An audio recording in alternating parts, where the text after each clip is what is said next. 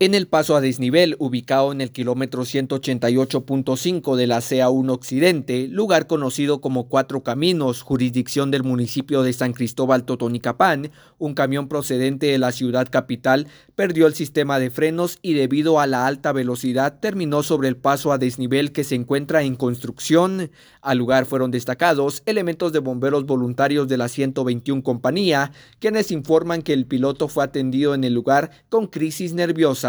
Desde Emisoras Unidas de Totonicapán informa Jimmy Chaclán, primera en noticias, primera en deportes.